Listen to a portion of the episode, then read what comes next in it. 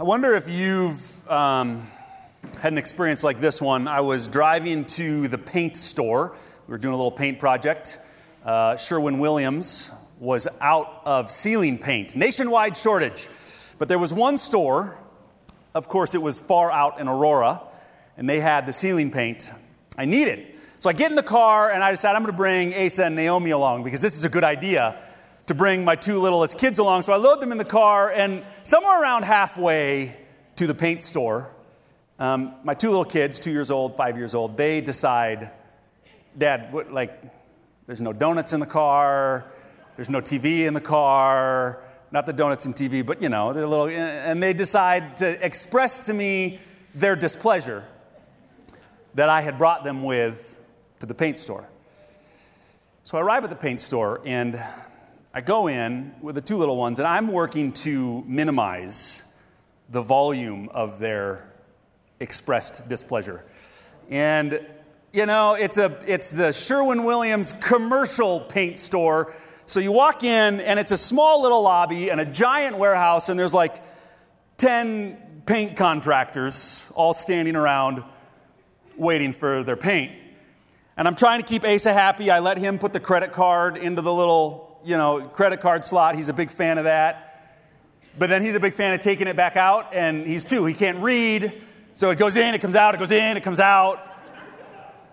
Naomi, meanwhile, has identified the large pallet of uh, painter's tape that's right by the door, and she would really like to uh, sort of modify the Sherwin Williams theme. She doesn't want to paint the world, she wants to tape the world right now. And so I pick up Asa, and I'm holding him, and he's a big dude. And the guy drops my two gallons of paint on the counter.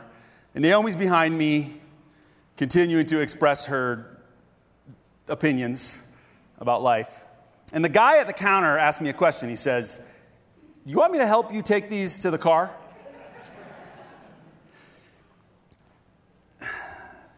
Now, it's pretty obvious what the answer to this question is supposed to be. Like, we really shouldn't even have to ask the question, but you know what I say to this guy? You know what I say? I say, no. I'd say, no. I got it. And so I pick up the paint and I turn around and I start walking towards the door. And Asa decides he doesn't want to be carried. So he does one of those, you know how two year olds and they like take their whole body weight and they know that if they like, and so I'm like stumbling and I almost drop Asa and I, I almost drop the paint. Got to protect the paint, you know. Uh, I almost drop. And another guy, graciously, he doesn't bother to ask. He just walks up to me. He grabs the paint. He opens the door, just stands there with a big smile on his face. so I pick Asa back up, pick Naomi back up. I walk out to the car. I get them clipped in, and I leave. Am I the only one here who's been in a situation where it's, it's abundantly clear that what I need is to ask somebody for help. Or actually, in this instance, I don't even need to ask somebody for help. It's been offered. It's abundant. There's like 10 guys standing around doing nothing, waiting for their paint. And yet, still, when I need help and it's readily available, I still choose to try and do it on my own. I still just, hey, you need any help with that? No.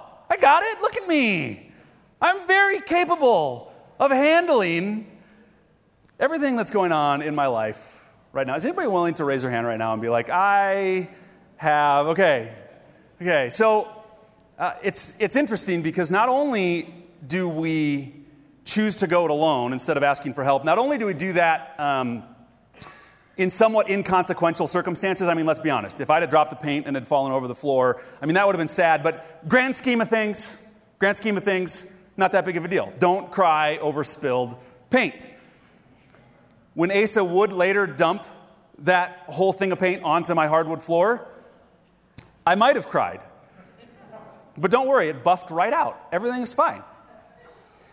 But we choose to go it alone when it's inconsequential but it turns out we also choose to go it alone, even when the consequences, even when the stakes are really high. I was looking up some stats on um, mental health Mental health, the thing about mental health is when you have some brokenness inside of you in the realm of mental health, um, it's not necessarily as visible to the world as physical challenges are. When I've got two kids and two gallons of paint, everybody can look at me and be like, that dude needs some help. If I've got a broken leg, people can look at me and go, that dude needs some help. If I'm struggling internally, I'm a lot, I'm even more capable of hiding it. Um, it turns out um, studies have shown that individuals underestimate the likelihood that someone will help them by as much as 50%. Maybe one of the reasons we don't ask for help is because somehow inside, even when it's right there, somehow inside we have this thing that tells us nobody wants to help you. Even if we know, if we were in that circumstances, we would love to help somebody. But oh, so there's this weird internal thing. maybe nobody will help me. Uh, the Mental Health Foundation, a large research institute uh, around issues of mental health, uh, a survey that they did, a survey commissioned by the Mental Health Foundation, found that a third of women, compared with a quarter of men, had told friends or family about their mental health problem within a month of arising it. So, good job, women in the room. You're more likely to share your struggles than men are. Men, you know, we're, we're working on it. Um, and then to flip that, they also found more than a third of men one out of three every man, uh, every man, compared with only a quarter of women, either waited more than two years or chose never to tell friends or family about their problems.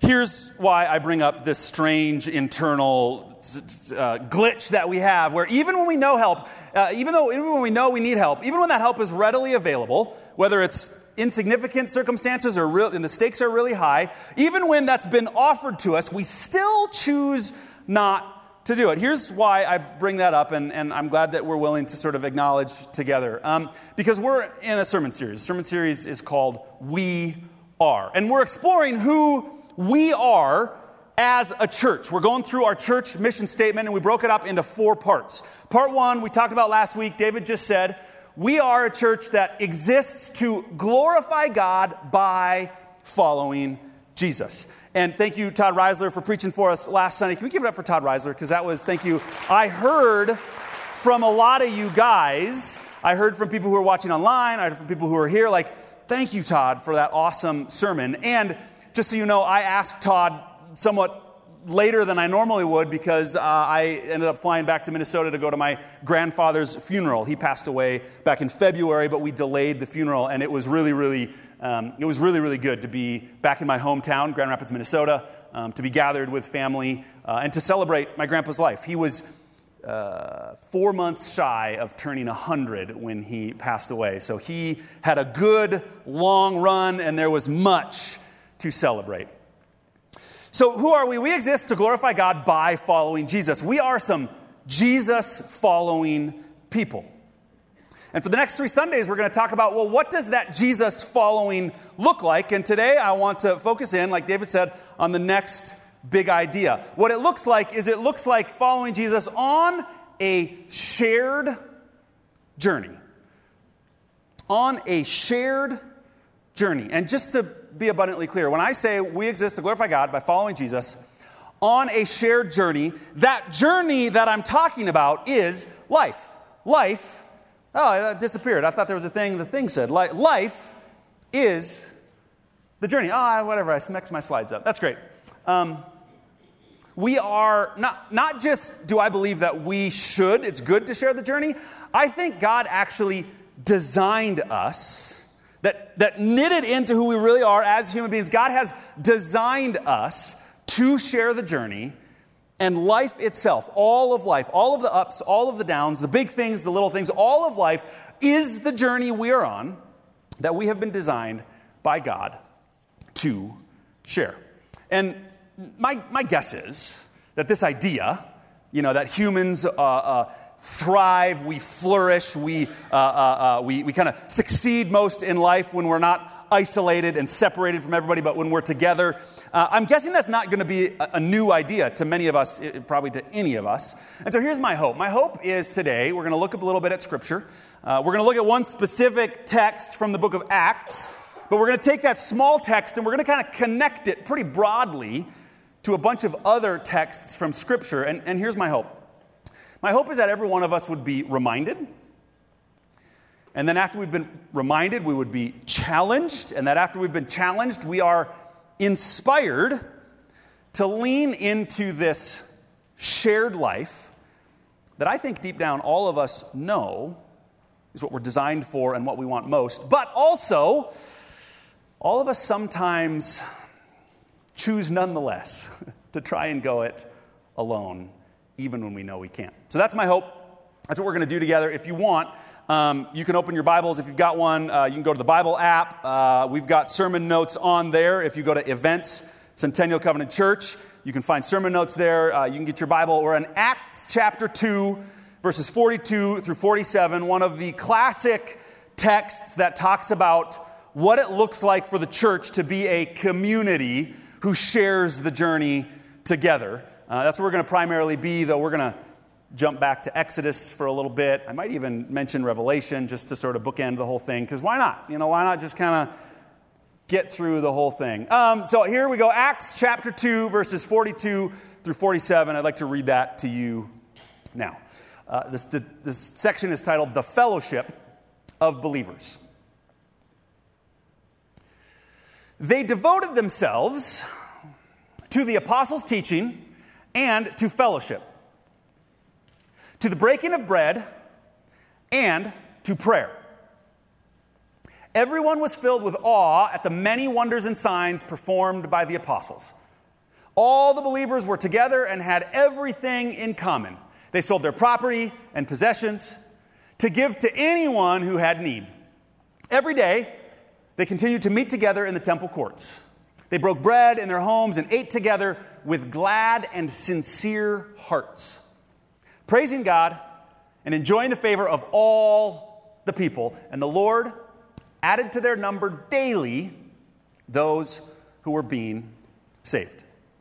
Now, this passage, um, just beautiful little text. And I want to talk about three things to just kind of help us uh, put in context this short and pretty dense little chunk of ideals. I want to talk about three things that are going to help us put it in context of what God has been doing in the lives of his people and what these words here might mean for us. So I want to talk about these three things. I want to talk about the location of these words in all of Luke's writing.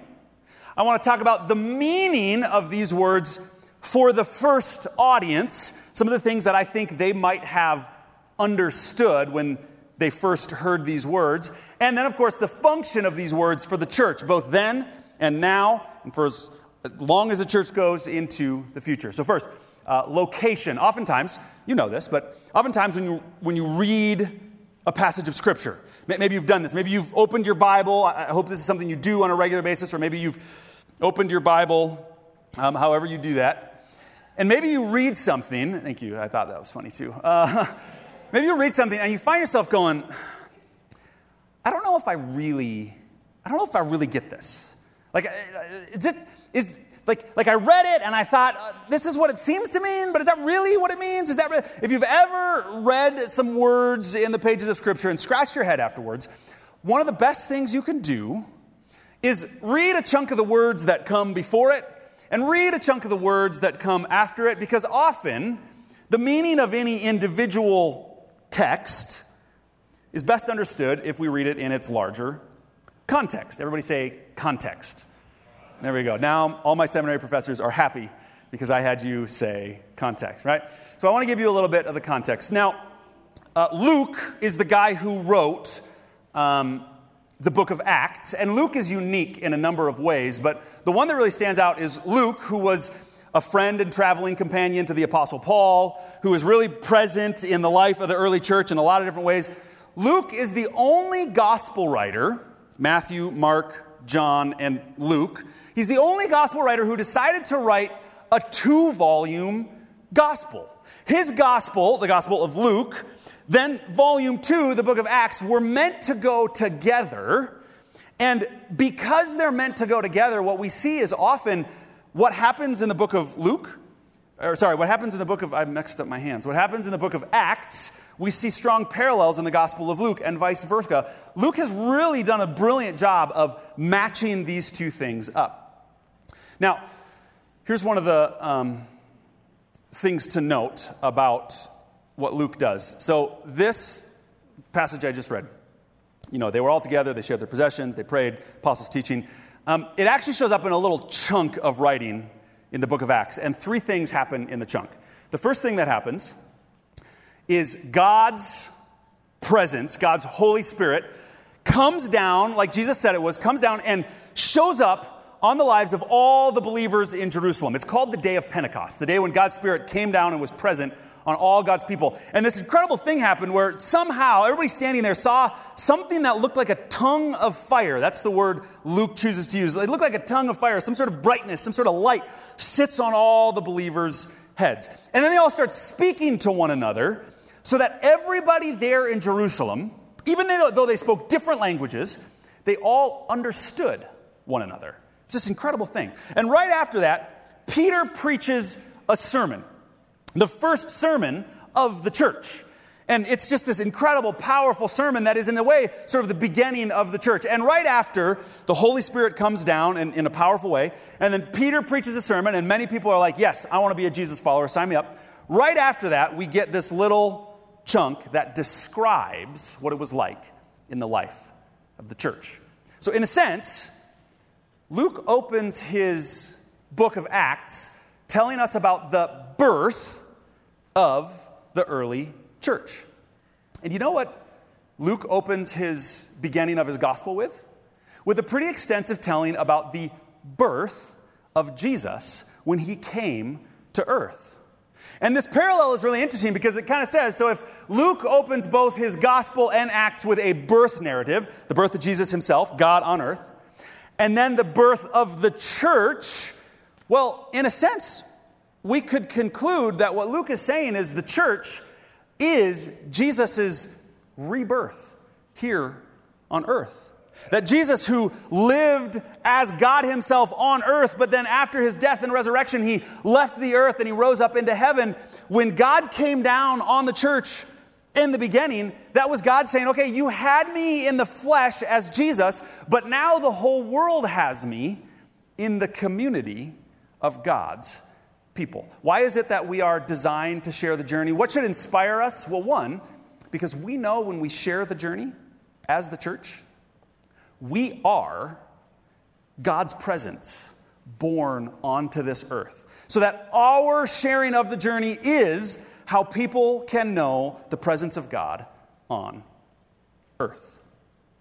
We share the journey because the church is the rebirth of Jesus here on earth. Um, what did this text mean to the early people? So, again, we've got Pentecost, tongues of fire, people speaking in different languages, crazy thing. Everybody's looking at it and they're in wonder. Uh, and then we get this description. The church shares their scripture, community, generosity, prayer. Um, and this kind of all goes together. How would the early church have sort of heard and understood this chunk of teaching?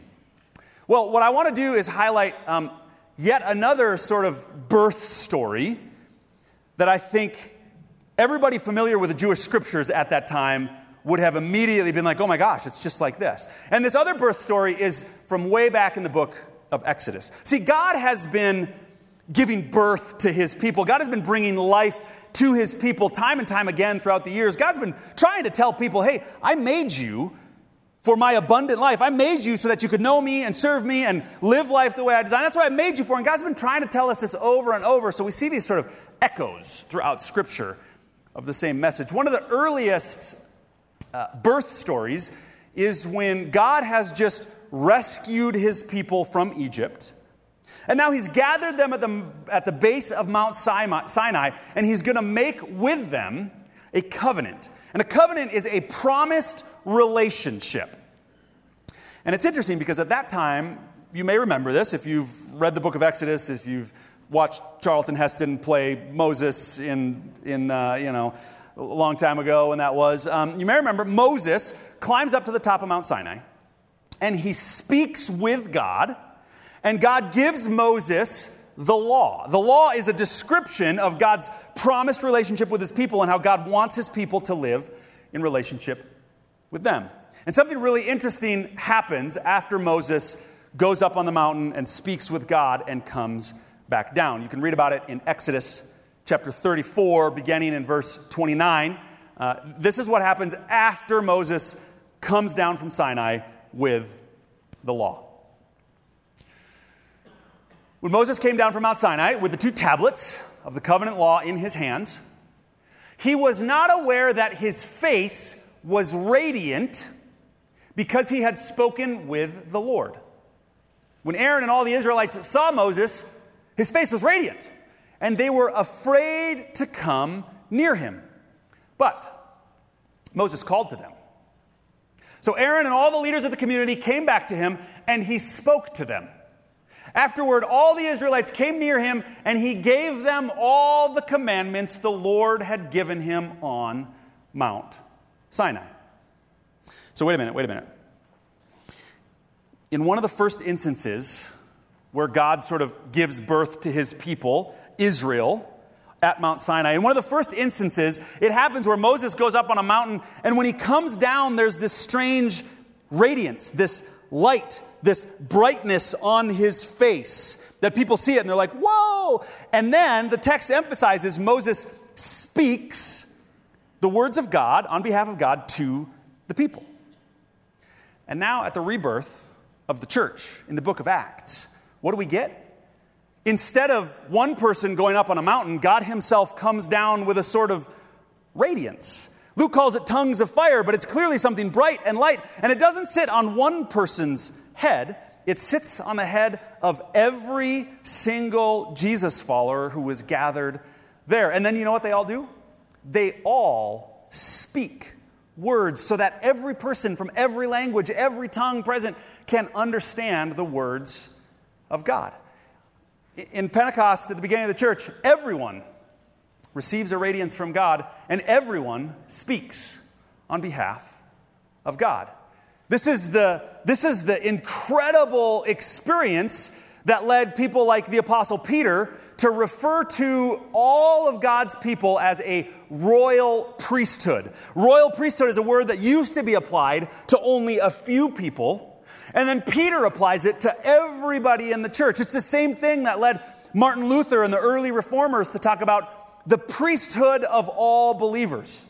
If Moses was the first priest, he was the only guy who could go up and speak to God and then come down and share God's presence with others. Now, the moment the church is reborn, everybody is able to have God's presence sit upon them. Everyone is able to speak words on behalf of God. Everyone is able to be God's presence to others in our world. In a sense, what Moses, I preach it all believers, go to the next slide. What Moses did for Israel, we all do for the church.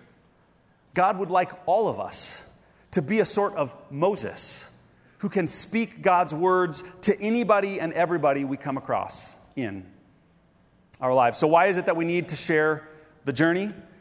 Because God has called us into community so that we might be that radiance in a world that we know is too often filled with darkness.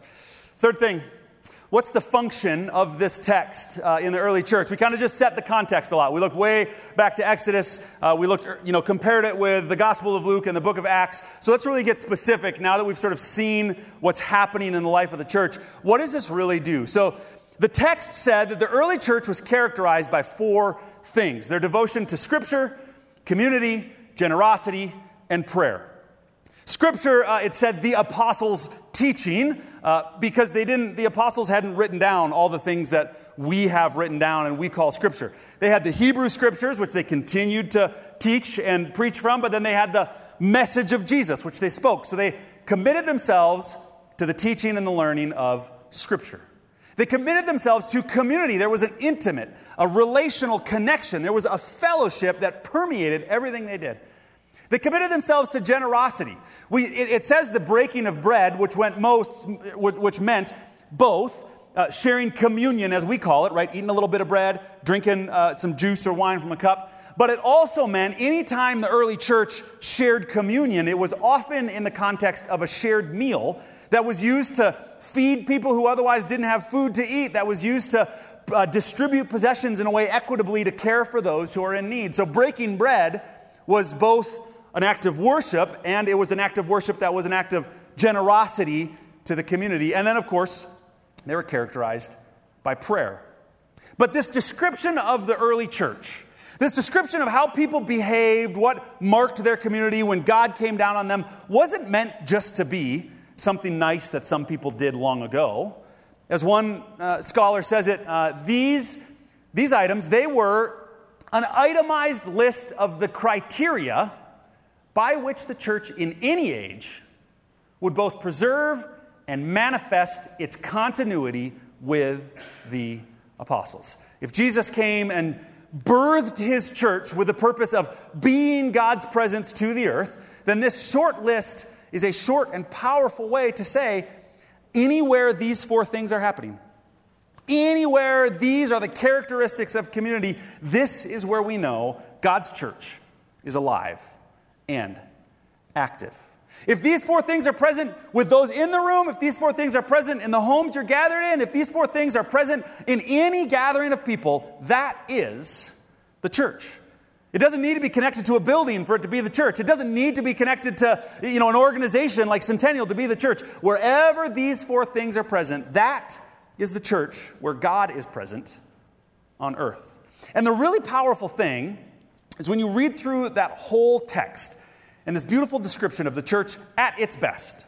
I know, I know, we fall short sometimes. They fell short sometimes. We fall short sometimes. But the church at its best, all of these markers, these identifiers of the church, they were all understood to be community activities.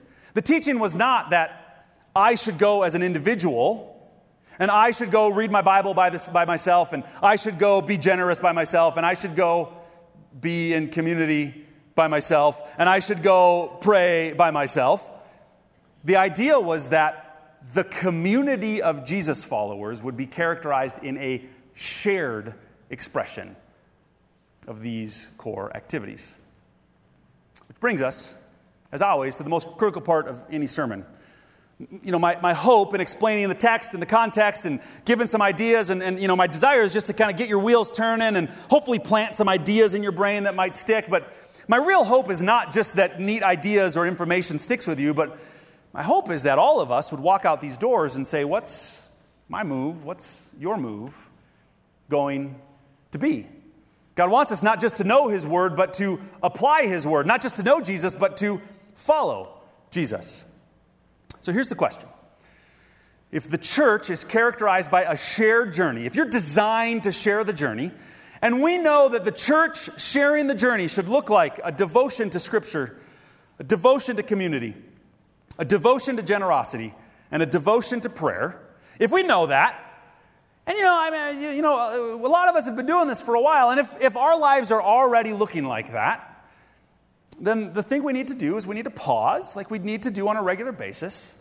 We just need to ask ourselves, maybe for the first time, maybe for the hundredth time, maybe we, we need to ask ourselves, how are you, how am I participating in the shared journey?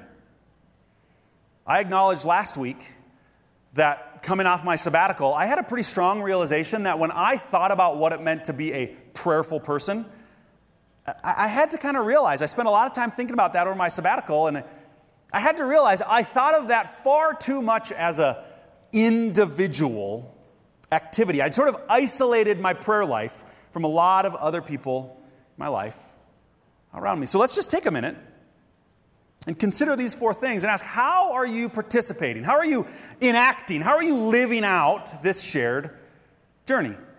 And let's just start with the basics. What is your community of faith? How are you engaging intentionally in a community of faith? Now, you're here, you're sitting in a room with other people, you're watching online with other people. In the very least, you are connected to a community of faith. But I think you'd agree with me that sitting next to some people in this room is not really the pinnacle of intimate fellowship. It's not really the, the highest point of a strongly connected relationship. I think it's good. I think it's a strong part of it. But we know that we could walk in the doors a couple minutes late, sit down, you know, the moment the pastor says amen at the end, like get up, back out.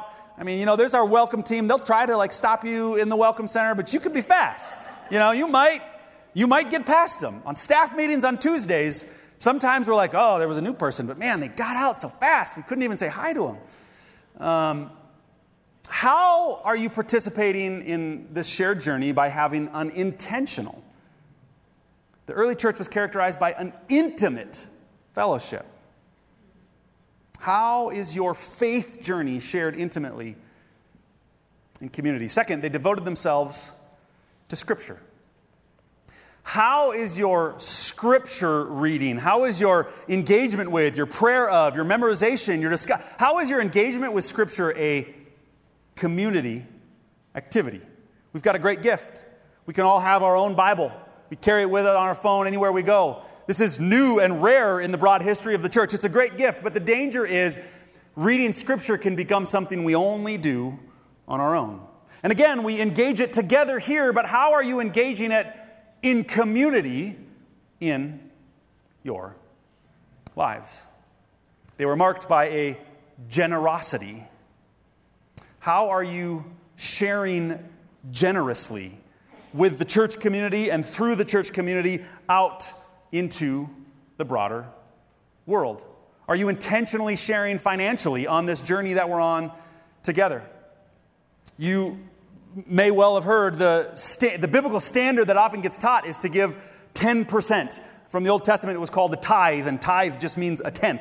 So people are like, oh, I tithe 12%. Well, that's nice, but actually, tithe just means 10%. That's what the word means. But here's what I'd encourage you to consider. I know, I guess I don't know, I don't have any, I don't know any specific numbers about how much people give, but um, you, you kind of look across it, and, and, and I know enough people well enough to say, I'm pretty confident there's a big chunk of people in this church who give 10% of their finances every month before it even hits the bank. They're giving 10% off the top of everything they earn. We do that because we want to share financially in this journey. I just here's my here's my encouragement. If you've not ever given a percentage off the top consistently to the church, and not just to the church, but to the church so that it's through the church, uh, benefiting the community around us, I'd encourage you to consider would you begin participating with generosity in the shared life of this church? And last but certainly not least, they were devoted to prayer. Prayer, I think, is the foundation of all acts of service that we do.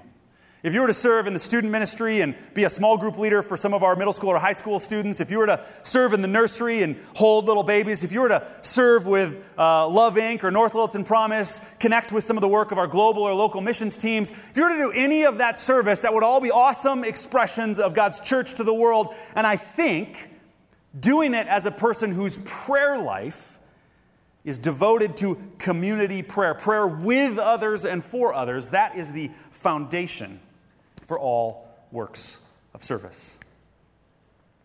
And here's the really good news.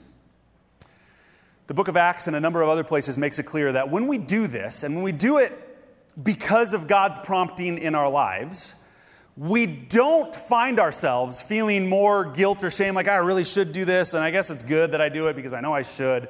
But there's a word that gets associated with God's people living God's ways, and it gets associated time and time and time again throughout Scripture. That word is joy. The early church was characterized by joy.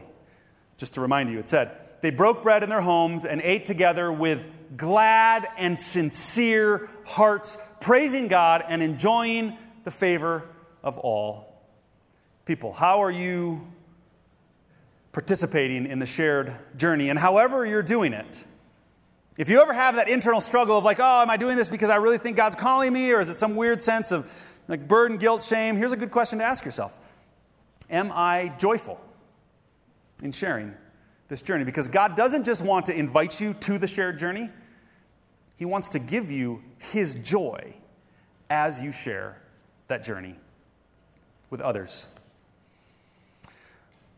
I was thinking about uh, stories that kind of capture um, this image, this idea that we're designed to do it together. And Uh, if you know me, you know that I, um, I'm really, really into, and I really like to, to read about and talk about and watch too many YouTube videos about. Uh, I'm really into something new just about every other week. Uh, and this past couple weeks, I've gotten really into a musician whose name is Jon Batiste. Anybody here familiar with jazz? Okay, yeah, yeah. Jon Batiste, Oh my goodness. So uh, I've been listening to Jon Batiste, and I watched a couple of videos that he did. Uh, these sort of history of jazz music, uh, and he like blends genres like crazy. Uh, actually, I think do I have a picture of Jon Batiste? Okay. Oh, I cropped it weird. That's Jon on the right. Um, he's a guy whose style might just exude joy. But Jon Batiste was born in New Orleans, and his family is a historic New Orleans family, generation after generation of musicians. Uh, he started playing when he was 14. And he tells this story. He says, You know, when he thinks about music, oftentimes the way music is created in our modern world is that a musician goes into a room, and the room has like soundproof padding and microphones. And then there's other people in a different room next to giant mixing boards. And one by one, musicians go into this room and they, and they record, and then somebody else mixes them all together. And then it gets piped out around the world in magical waves of things called wireless and technology, right? And Jon, while he does that, and recording can be beautiful and wonderful, he contrasts what often, you know, maybe that's a little hyperbole, but what often is the case of music today, he contrasts it with a story that was passed down from his family in New Orleans. And he shares about how long before emancipation in the United States, when there were many enslaved people in New Orleans, um, many of the enslaved people were allowed, in some places, they were allowed one day a week to gather in a central space in the city. In New Orleans, it's a place called Congo Square. I've not been there. This is Jon Batiste's story. And he says, in Congo Square, on Sundays, enslaved people were allowed to gather together. And you know what they did when they gathered together? They made music. They echoed the drum circles of their ancestors from the African continent. They shared their lives through expressions of music as a way to bring hope and light in an otherwise brutalized and terrible experience that they were missed in. They used music as a way to bring people together and give hope where there is otherwise darkness. Jon and many other people refer to this history where music is more than just a song we listen to, but it's a force that can connect people. He likes to refer to it as social music. Music not done individually separate in a sound booth somewhere, but music where, in its very performance, brings people together. And Batiste is famous for putting on a concert. And then at the end of the concert, he literally walks off stage with the band and invites he was doing a concert at like some big fancy new york venue and he just said everybody out in the street and he just brought the concert out in the street and a dance party erupted in downtown new york with anybody and everybody present. And he says that is what music is designed to do. It's designed to remind us that we are better when we're together. That in our very bones we were designed to share this journey called life. Worship team, come on back up and would you guys pray with me?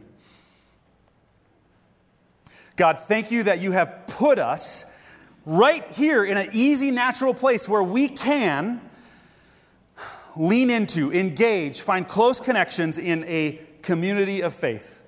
God, whatever it is that I, I believe, just like to the early church, you spoke to and through each person there. I believe you can speak to and through each one of us in this room right now. God, help us right now, even right now, in our hearts, in our minds, help us to know how can we more fully share this journey called life? Do we need to lean into relationships somewhere? Do we need to lean into reading scripture with other people? Do we need to lean into generosity, sharing with others out of the goods you've given us? Do we need to lean into prayer, making it the foundation, the joyful starting place of all that we do? I pray, God, that you would be the one who prompts each of us.